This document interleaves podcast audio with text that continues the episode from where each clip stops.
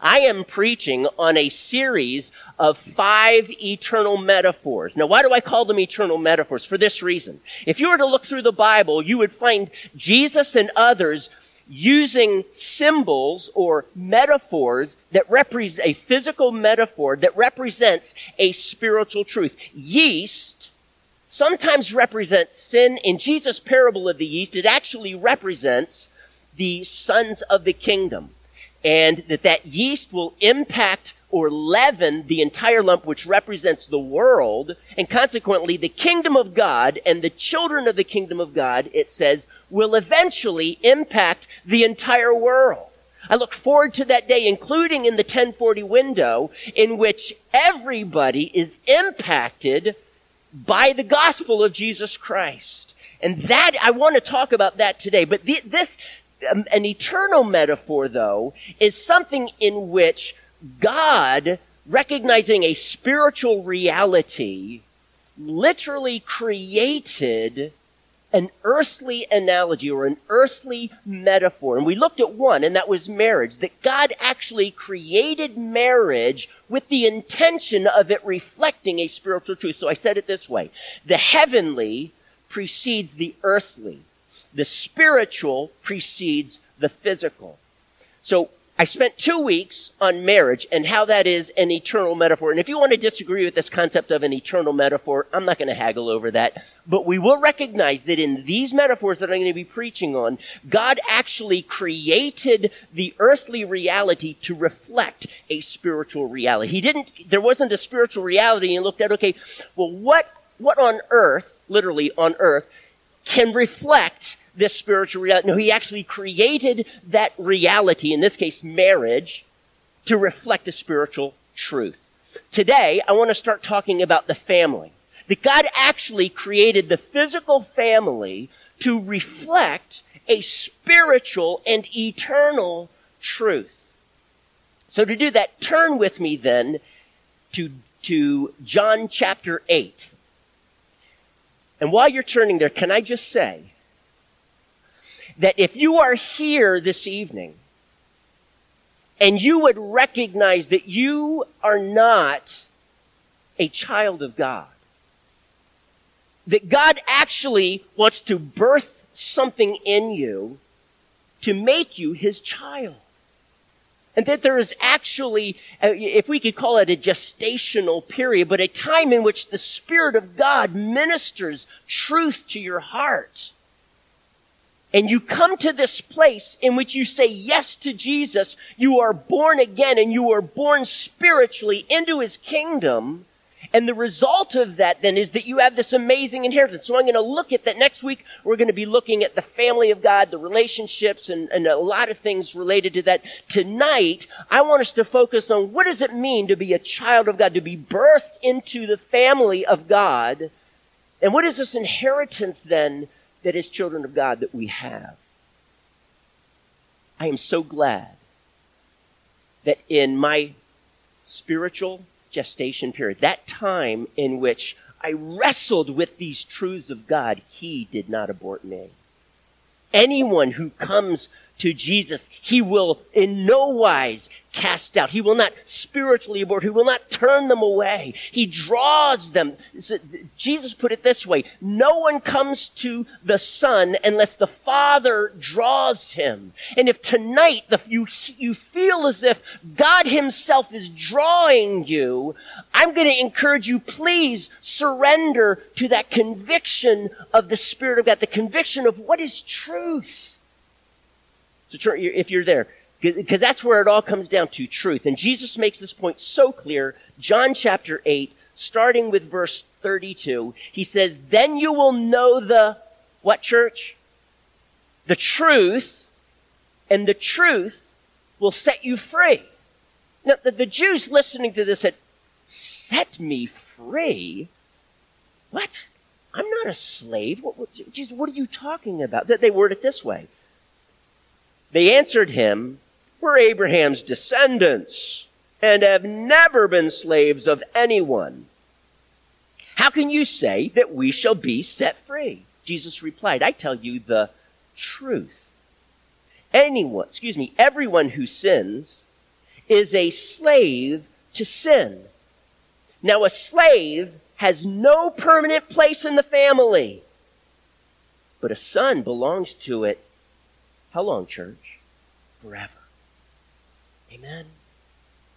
Verse 36. So, if the son sets you free, you will be free indeed. I know you are Abraham's descendants, yet you're ready to kill me because you have no room for my word. They're rejecting the truth, see? I'm telling you what I have seen in the Father's presence, and you do what you have heard from your father. Oh, you can, you can hear the people now. Abraham is our father, they answered. If you were Abraham's children, said Jesus, then you would do the things Abraham did. As it is, you're determined to kill me, a man who has told you the truth that I heard from God.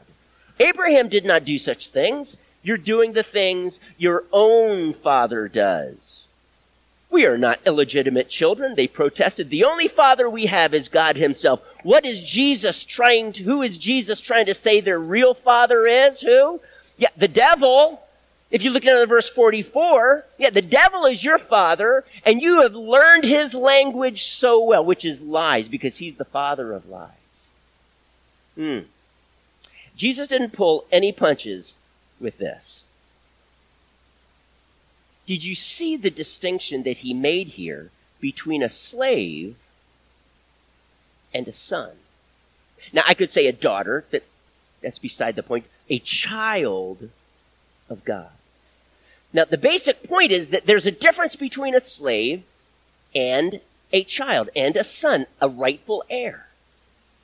A slave has no place in the family. He serves the family. They may bless him financially, a place to live, food, but he has no place. A son does. So his point here is you guys, you're all slaves. See, you're slaves. You're not sons. Wait a second. Yes, we are. We're sons of Abraham, but his point is you're not sons of God. You think that because you were born a Jew, you now are a child of God. John the Baptist put it this way to them. God can raise up sons of Abraham or sons of God from these stones. Ouch. That was pointed. You see, this being a child of God is not something that is inherited. I went to, I, I, I, was born and raised in a Christian home, went to church all of my life. I truly believed that because of that, of course I'm a Christian. If you were to look throughout this world, most people, most, true, throughout this world, most people would say, well, of course I'm a Christian. I was born in a Christian home. I go to church and, and maybe I, I, I talk like a Christian, whatever and they aren't truly born of God. I want us to look at that. What does it mean to be born of God? Because if we are still slaves to sin, and who is a slave to sin? It is the one who, Jesus put it very frankly, the one who sins. And if we sin, then that becomes our master. And if sin is your master, what does that make you? See, that makes you a slave. Now, I'm not saying that the child of God never sins, but sin is no longer his master. And that's truly what this idea of being a child of God comes down to. I am not a slave anymore. I am now a son of God. And I've received this inheritance. We're going to get to that in just a few minutes. But I want us to first look. So turn with me, John 1. I want us to look. What does it mean to be born into the family of God? Why is that even important? As you're turning there, remember what I said that the one who sins, Jesus said this, the one who sins, verse 35, he's a slave to sin. You cannot inherit the kingdom of God because you are not a son. You're not a child of God. Doesn't matter whether you're born into a Christian home. Doesn't matter if you're a Jew and saying, well, I'm, I'm, a, I'm a son of Abraham. That's beside the point. That is irrelevant. Something must happen in you for you to be birthed into the family of God. Now, we talked about truth, so let's look at some truth. Truth is what sets us free. So let's look at some truth that will do just that. Because somehow we have to be transferred from being a slave and therefore having sin as our master. It, there, there's just this compulsion and desire to do what's wrong. As hard as you can try, there's just this, why do I keep doing the wrong thing? God needs to break that.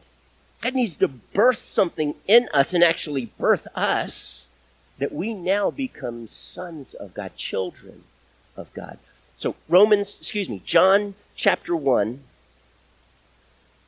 Let's look at verse 11. He is referring to Jesus. He, Jesus, came to that which was his own, but his own did not receive him. That which was his own was the nation of Israel.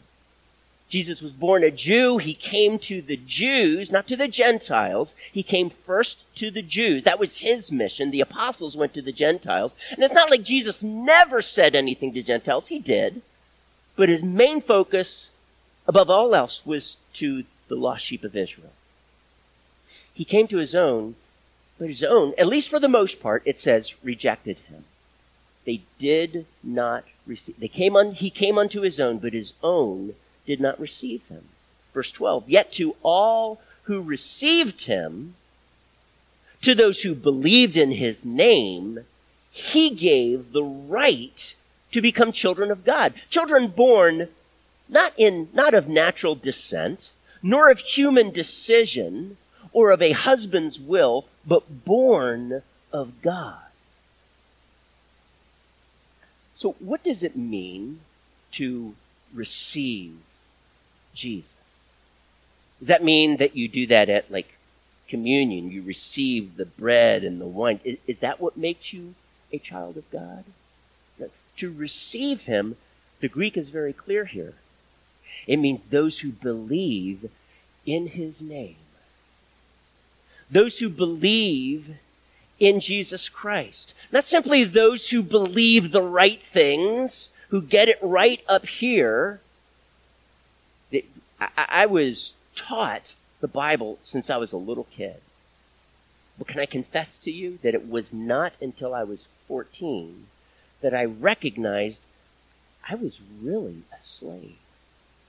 And because I was a slave to sin, I was not a son, and I did not have that inheritance. I was still outside the kingdom of God. It shook me a bit when I realized I was not truly born again. I was not a Christian. Not until I was 14. That's when I believed in Jesus. Not just believed things about him, believed in Jesus. To believe in him means that you are surrendering your life to him. There is a commitment, there's a pledge, there's an allegiance that you surrender to him. It's like when you become a citizen of the United States. Diego, how long ago did you become a citizen of the United States? How many years? Three years ago. You had to, uh, I'm going to use the term sworn in. They, they basically had to ask you certain questions and then you agreed to it, correct? I'm sorry? At, at gunpoint, yeah, no. But that was the only way he could become a citizen. He had to pledge his allegiance, so to speak, to this country. I'm, I'm, kind of simplifying it there. That's exactly what it means to believe in Jesus. That's exactly how you're transferred from being a slave to a son. It is this pledge of allegiance. It is this believing in and thereby receiving Jesus. I'm going to talk a little bit more about receiving in just a minute. But when that happens, what does Jesus do? Look at your Bible, the verse 12. What does he do? He gives you something. He gives you the right. Now, the Greek word there is exousia. That literally means the authority. But I like the translation of right because that's what a right is. A right is the authority to do something. For Diego, it was the right to become a citizen of the United States. Without that right, he could not become a citizen. Without the right to become a child of God, you can't become a child of God. You have to be given that right first. How do you receive that right from Jesus? You have to believe. So when you believe, you receive that right, And then what happens? You become a child of God. Not born according to the flesh or the will of the flesh or a husband's decision. You're not you don't become a child of God because mom and dad had sex one night and you got and, and mom got pregnant and then nine months later you were that's not how you become a child of God. It didn't happen physically. That which is born of the flesh is flesh. That which is born of the spirit is spirit. I had to be spiritually born because spiritually I was dead. I was dead in my sins because I was a slave. And then I needed new life that happened when I trusted in Jesus and he made me born again. Apart from truly believing, as we understand this word believing, that is believing in Jesus, apart from that, we're slaves and we will forever be slaves. I don't care how well you recite the Apostles' Creed or the Athanasius Creed or any kind of creed. You will not be born again unless you surrender your heart to Him. Then, not born according to the flesh, not because mom and dad were Christians, but because God made you a child of God. So do you see? So we are born then by the Spirit of God and therefore become children of God. Now, turn with me, if you would, to Ephesians chapter 3. Ephesians chapter 3, verse 14, it says this, For this reason I kneel before the Father. And when Paul's kneeling before the Father, what, what, does, what does he pray? He says, For this reason I kneel before the Father, from whom his whole family in heaven and on earth derives its name, including Paul. And Paul, because he is a child of God, now has that right and that access to the Father. But it says here that I, that we derive our name from the Father. My name is Mike Curtis. I carry the last name of my dad. And so therefore I am part of the Curtis family physically I was born and immediately received that last name. And because I have that last name, there are certain things that have been bestowed or bequeathed to me as a Curtis. As a Curtis, I tell bad jokes. No, I'm just kidding. That's, my dad did, people did say if you're a Curtis, you end up telling bad jokes. Not funny jokes, I mean. Be that as it may, I do try hard, by the way, church. Be that as it may, there are certain things that I have because I'm a Christian. I remember when I was in kindergarten. For one year, I was in kindergarten. When I was growing up, so we're talking sometime in the 1960s, before most of you were born. And I remember I was five years old, so now we're talking 1966. My kindergarten was at my high school. The significance of that is, see, that's where my dad worked. My dad was a 12th grade English teacher, Dave Curtis. I don't know how I remember this, guys, but I have a picture in my mind of the kindergarten room. I could actually tell you where it was in the, the high school. I can't tell you where any of my other classes were when I was in high school there, but I can tell you where the kindergarten class. I don't know why. But I remember one day, isolated moment, I was throwing a temper tantrum. And in throwing a temper tantrum and, and it's having a bad attitude, it was because of something that they were doing. I didn't like it. And I just had a bad attitude. And so they were trying to calm me down. And so they didn't know what to do. And they said, little boy, what is your name? And I said, Michael Curtis. And they said, does your daddy work here? I said, Yes, his name is Dave Curtis. By the way, I never called my dad Dave. It was also yes, always yes, sir, or dad. It was never Dave. But that day I called him Dave Curtis. And they said, How about if I go get your daddy? I thought that was a great idea. Wrong! I thought my daddy was going to come to my rescue. Well, he, in a sense, he did. He at least sat me down and we had a talk. Didn't go exactly the way I wanted, but we had a talk. And I calmed down. For a number of reasons, but I calmed down. And I pulled my act together. We, we actually, whatever it was that was upsetting me, that was taken care of. So that was on my side. But I calmed down. I just had to mention my dad's name. I guess he was between classes or, or, or, probably he was during, it was during a study hall, but somehow he was able to leave his class on the second floor and come down and have a talk with his son. Because my last name was Curtis. You know, we too have access to our Father. It, it says earlier in chapter 2, he says, through him, that is, this, through him, Jesus, we both have access, Jews and Gentiles have access to the Father by one Spirit. Did you know that when you believe in Jesus, that God Himself, in the person of His Spirit, lives inside of you? When He lives inside of you, just like when I was born, and by the way, when I was born, I got my DNA from my mom and dad. And if you were to look at a picture of my dad, maybe I see this more than others. It's like, oh my goodness, my smile looks just like my dad's. Or this about me looks just, my ears, they look just like my dad. Wow, freaky. But I have my dad's DNA, or at least a lot of it. When you become a child of God, you get God's DNA.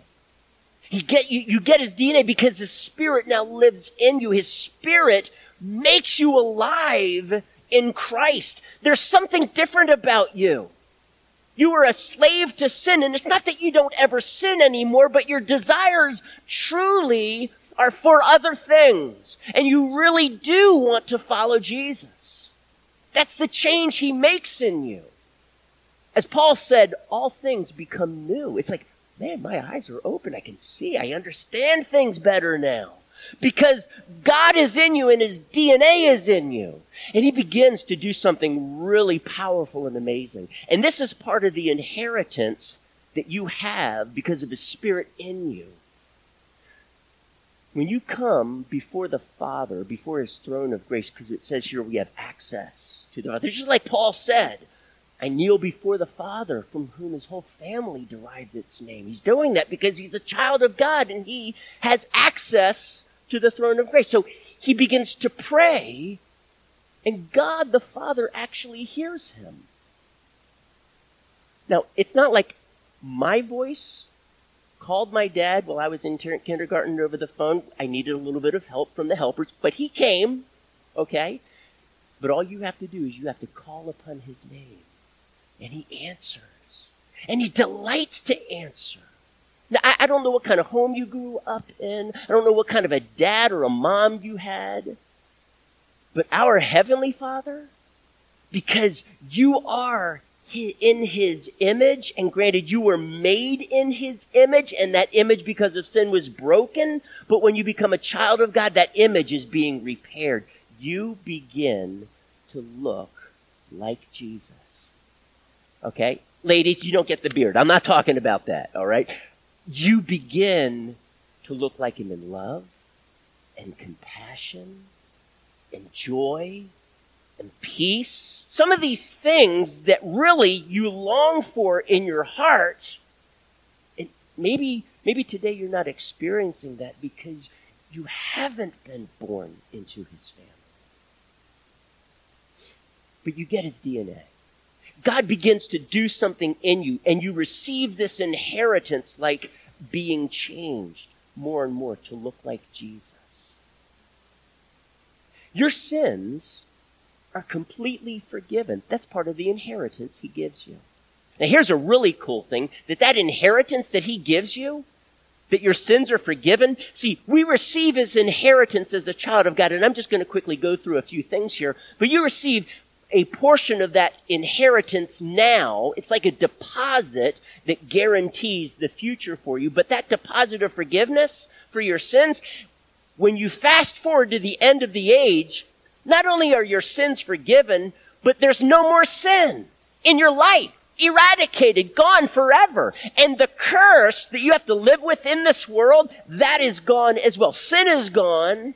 The power of sin broken, the penalty completely wiped out, and God makes all things new. That is what awaits us as children of God. That then is our inheritance. Now, for some of you, part of your inheritance that you received may have been mom and dad's house. Maybe. Your inheritance that you're going to get when you get to heaven at the end of the age, resurrected body, a place to live forever the effects of the curse that have ripple effects, sin has ripple effects throughout this universe so that the whole universe is broken. Not just you as a human being, the whole creation of God is broken. That all gets mended. Completely made new. We get to live there. So now we receive our inheritance in full. The Bible says part of this inheritance is your salvation. Okay, yes, you're saved from your sins. You're not going to be going to hell. This salvation that you have is in part now, but then you get the whole total package, guys. The authority it says that you he gives you an authority to become children of God. When you become children of God, you now bear his name for me, that last name being Curtis. There's certain rights that I have. A stranger can't just walk into my house or my dad's house. Why? Because his last name isn't Curtis. I get to, or I got to. I could walk into the house. And if I had sassed my mom. It was straight to the bedroom and I waited for my dad. That happened a whole lot more than once. But I had access to that, that house.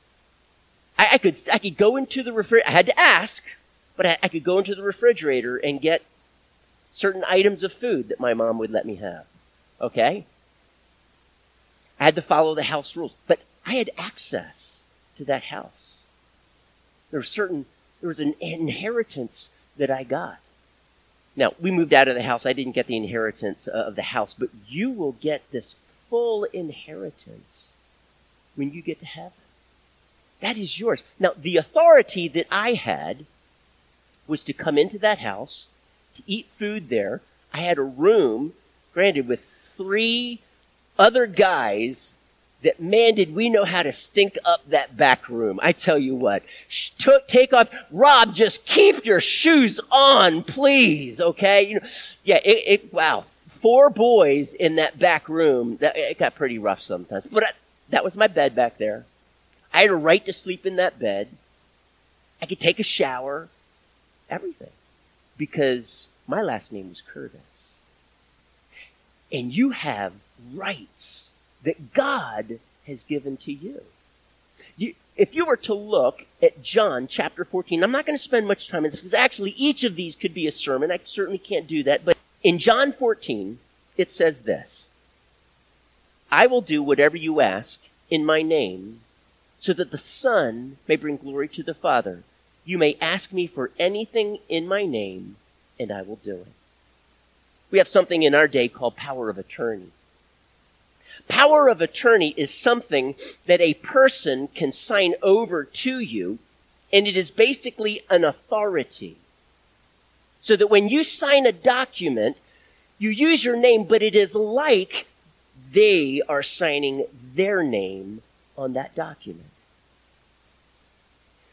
You have an authority with that. And it is not the authority to just sign any document. It is the authority to sign a, do- a document that they want you to sign but can't. So follow the analogy. We have this power of attorney, so to speak, so that whatever we ask of the Father, we will receive as long as we ask for it in Jesus' name. Now follow me. That doesn't just simply mean at the end of your prayer you say, in Jesus' name, amen. Okay, I'm going to get it because it has to be in accordance to the will of Jesus. In Jesus' name. Just like a power of attorney, you can't just sign any document. It has to be according to the will of the person you represent. In Jesus' name, if you are requesting something according to his will, in Jesus' name, you have the authority to receive it. Jesus has given us authority over every demonic power. Today, if you are facing oppression, today, if you're facing something that keeps waking you up in the middle of the night and disturbing your sleep, and it's not just physical and you can sense that, you have authority in Jesus' name to command it to stop, and my Bible tells me it must.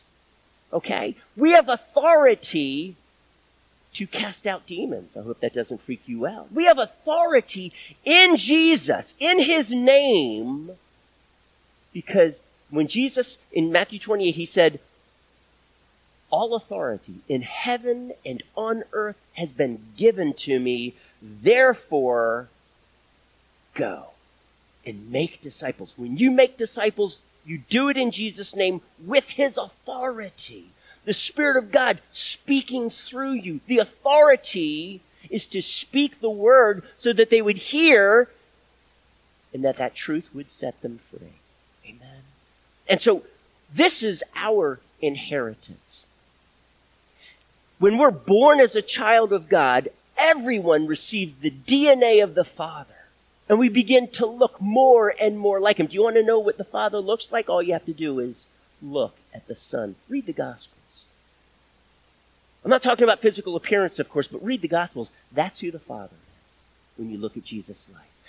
That's what we begin to look like. This inheritance that we have, amazing. I want to, I want to wrap things up in this idea of us bo- being born into the family of God with this story. There's a, there's a young man that I spoke with probably somewhere in his late 30s, I would guess. Maybe he's 40 from South Africa. His name's Gabriel. He's actually from Swaziland, South Africa. He had a choice of which inheritance he would receive about three years ago from his father. But to tell you that, I want to back up several years. Because the main story is when his father was only 11 years old. His father was the tribal chief. When he was 11 years old, Gabriel's dad became blind in one eye. They didn't know why. It swelled and he became blind. His dad, the chieftain of that tribe, took him to witch doctor after witch doctor after witch doctor, hoping that his son would be healed and would be able to see again. Every witch doctor he came to nothing happened. With all of their incantations and rituals and, and, and charms, nothing changed in his son's life. One day, while Gabriel's dad was walking down the road at age 11 with his guardian with him, there was a white man and a missionary walking with his translator down that very same road. And as the missionary looked at his son and saw the swollen eye, he stopped him and said, Excuse me, little boy, can I just lay hands on you and pray to Jesus that you would be healed? His guardian immediately put his hand out and said, You cannot touch him. He is the son of a chief. And the boy said to the guardian, But I really want him to pray for me, whoever this Jesus is. I mean, they tried so many different gods and so on. No results. Might as well one more, right? And so the missionary said, Can you take me to his father? So the guardian took the boy, the missionary, with his translator, to his father, the chief of the tribe, and explained he would like to pray for his son. And the man said, Do you want him to pray for you, son? And he said, Yes. And so the man said, I have tried witch doctor after witch doctor, and none of them have been able to heal my son. But you're asking that you touch my son, and no one is permitted to touch my son. So I will allow you to touch my son and pray for him, but I want to tell you this. If he is not healed, I will take your life. The missionary didn't have to think about it. The missionary laid hands on him and began to pray for him and cry out to God to ask that in Jesus' name this little boy's eyesight would be restored. And while he's praying for him, he's not done yet. The little boy, the 11 year old boy, Gabriel's dad, cries out, I can see, I can see. And the swelling had gone down. He could see through his blinded eye. And the chief said, how did you do this?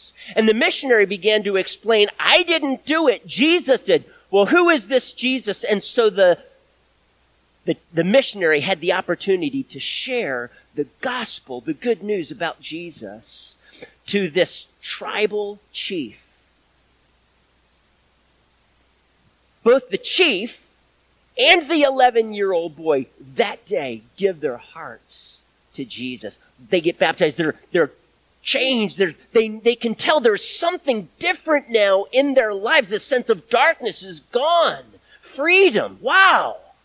So the missionary says, I'm so glad. I've got to go now, you know, cause I've got to keep preaching to these different peoples. And the, and the chief said, you're not going anywhere. Uh-uh. You're going to stay here and you're going to tell everybody in my tribe, everyone in my village about Jesus.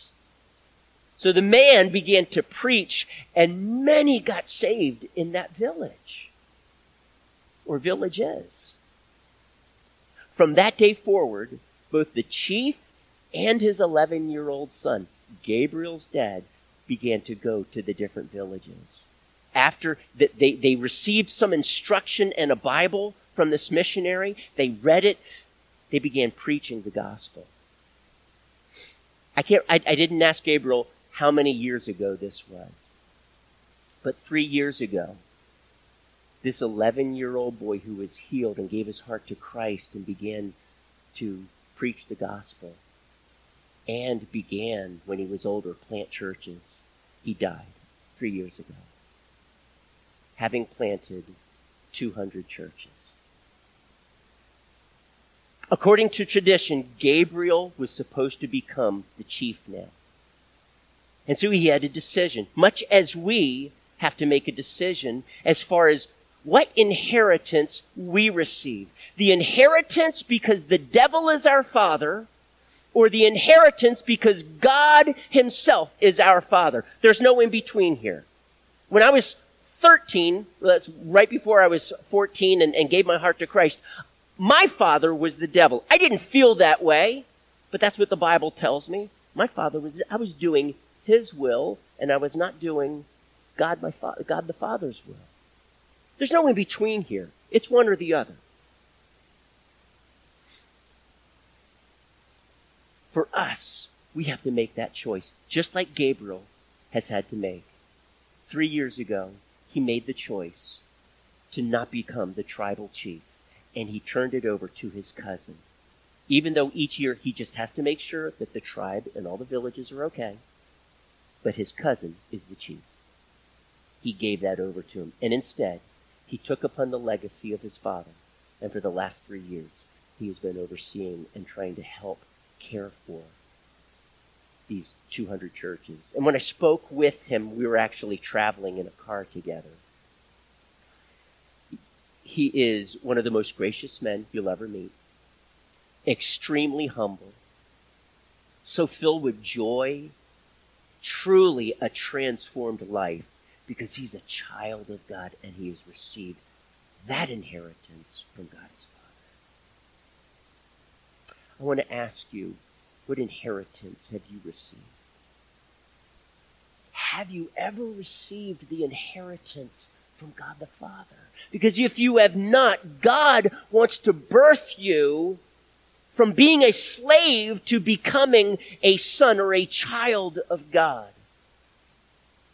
I'm about to, we're about to do a baptism in just a moment. So that's going to be your cue, Grace. You can slip out. I am going to pray, but when we do this baptism, that's what this baptism is all about. Because grace, grace has been birthed into being a daughter of the Most High King. Her father is God in heaven. Have you made that choice? I'm going to give you that opportunity right now so that if you have never made that choice to make Jesus your king, to make Jesus the one who now will give you the right to become a child of God, you're going to do, you can do that right now. There's, there, there doesn't need to be any more wait. You can make that choice right now. Maybe you just need to recognize your need. But when you do, and you look to Him, He's going to change you. He's going to make you a different person. And He's going to give you this inheritance. It'll all be yours. I'm going to close in prayer right now. Father, I just ask you, Lord, would you kindly open our eyes to show us who our Father is? And if it's not you, I pray God begin to stir in us that longing, that heartache to be a child of God Himself. And would you birth in us your DNA